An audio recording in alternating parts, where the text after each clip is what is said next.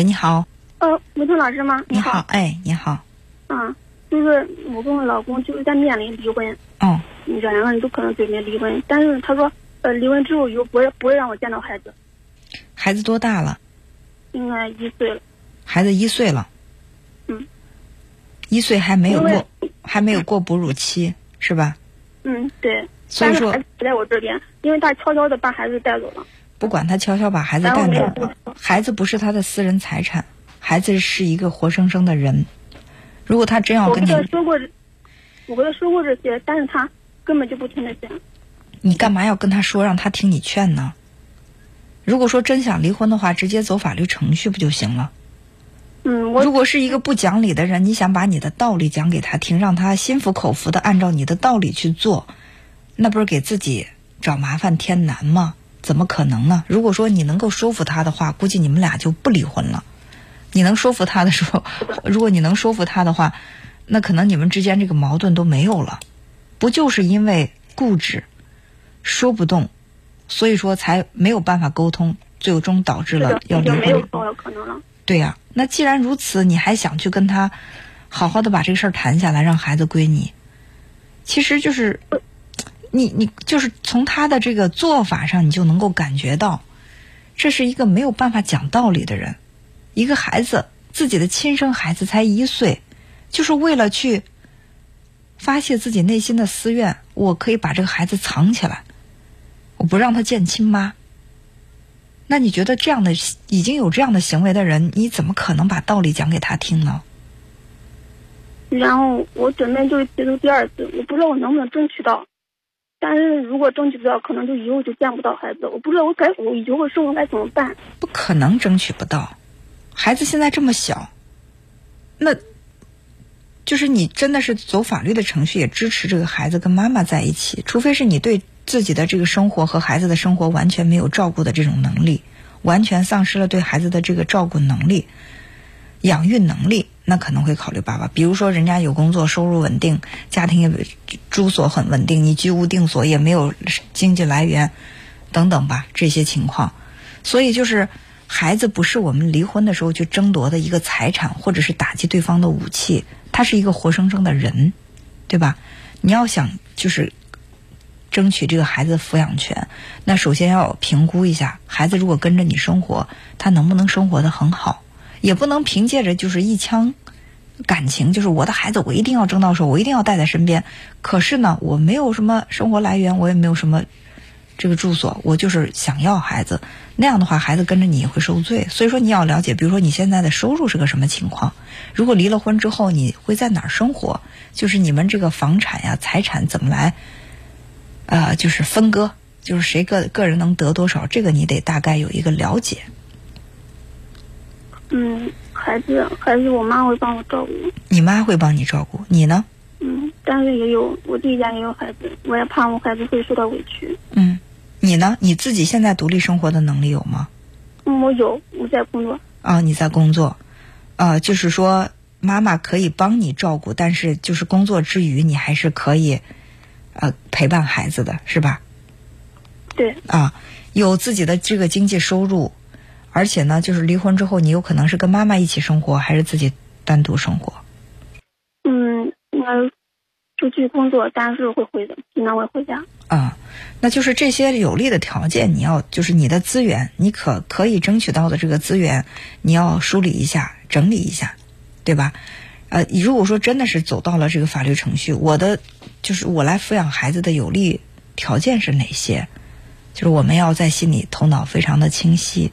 最关键的孩子现在一岁，离不开妈妈，我觉得就是这个孩子判给你来抚养的可能性非常非常大。嗯嗯。但是孩子拿手机，他说坚决不给我。嗯，你现在还在受他控制。你们都到了要离婚的时候，你还是觉得他的话是大于法律的。只要他说不让你见孩子，那不管法院怎么判决，你就是见不到孩子。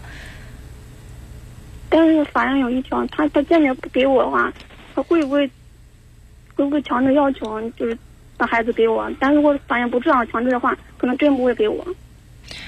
唉，我觉得这些年你真的是过得太委屈了。到现在，我感觉他是不是给你的内心都留下阴影了？反正对他挺失望透了。嗯，失望自然了，不失望还离什么婚呢？失望是肯定的，但是呢，就是也许在这些年当中，他对你的伤害太大了，以至于你现在已经就是把他的这个威力和对你的伤害力也放大了。你你感觉就是还不战自败，就是我现在还没开始打这场离成离婚的战役。虽然我也不想用离用战役来形容，但是好像在心里面已经很恐惧，说我我可能没有胜算，我可能真的要输给他了，我可能最终还是得不到这个孩子了，在心里面就开始做这种铺垫和预期。你就你仔细想一下，他是出于爱孩子，想把孩子留在身边，还是说拿这个哄孩子在控制你，在要挟你啊？我不知道，我其实我一直的，他说他不同意，嗯，然后就没有一次一慢不会判。所以说这个孩子现在孩子才刚刚一岁，就是怎么就闹了这个闹到了这种要离婚的地步呢？很多矛盾，很多矛盾，在在怀孕生孩子之前，这些矛盾都没有，受了很多委屈。这些矛盾都集中在孩子出生以后才发现的吗？怀孕期间也有，怀孕前呢？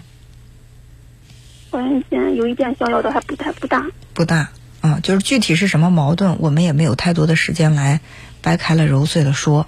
嗯，我也不太了解啊，就是说，嗯，如果说现在听你的情绪也有点不太稳定，就是你对他失望透顶了，包括他的这个行为，这种霸道的行为，把孩子藏起来不让你见，就能够让我感到你的这个丈夫，他最起码是一个比较爱冲动的，甚至做事儿比较极端的人。但是你们之间的这个矛盾是不是真的到了这个不可调和的地步？啊，你可以再沉下心来想一想。如果说确实是到了我不得不离婚，我对他已经失望透顶了，那我们就好好的去，我刚才说的，第一呢是整理自己手里的这个有利的条件和资源；第二呢，如果涉及到通过这个法律走法律程序离婚的话，那还是要去求助在这方面比较有经验的律师。律师可能会给你更多的这个建议和经验，因为他们接触这种案件会比较多嘛。嗯，那那可能会给你的这个意见会更加的具体一些。但是你要需要考虑的就是，第一是带着孩子怎么生活，要把离婚后你的生活、孩子的生活安顿好；另外呢，把你的这个情绪调整好。呃，孩子在零到三岁这个阶段是性格形成的一个非常非常关键的时期。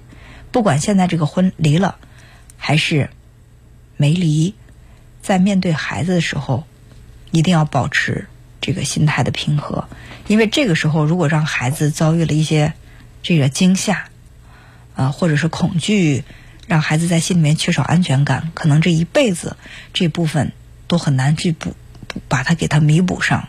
所以说，在面对孩子，不管我们的情绪有多低落。不向孩子发火，不当着孩子的面儿过度的消沉，好不好？嗯，好。那行，那也希望你能够加油，能够坚强一些，能调和矛盾，我们也尝试。但是如果确实这个矛盾无法调和，也坚决不委屈自己，就是为了孩子捏在一起的生活，他不见得对孩子的成长有好处，好吧？嗯，好的，好，再见。嗯嗯，再见。嗯。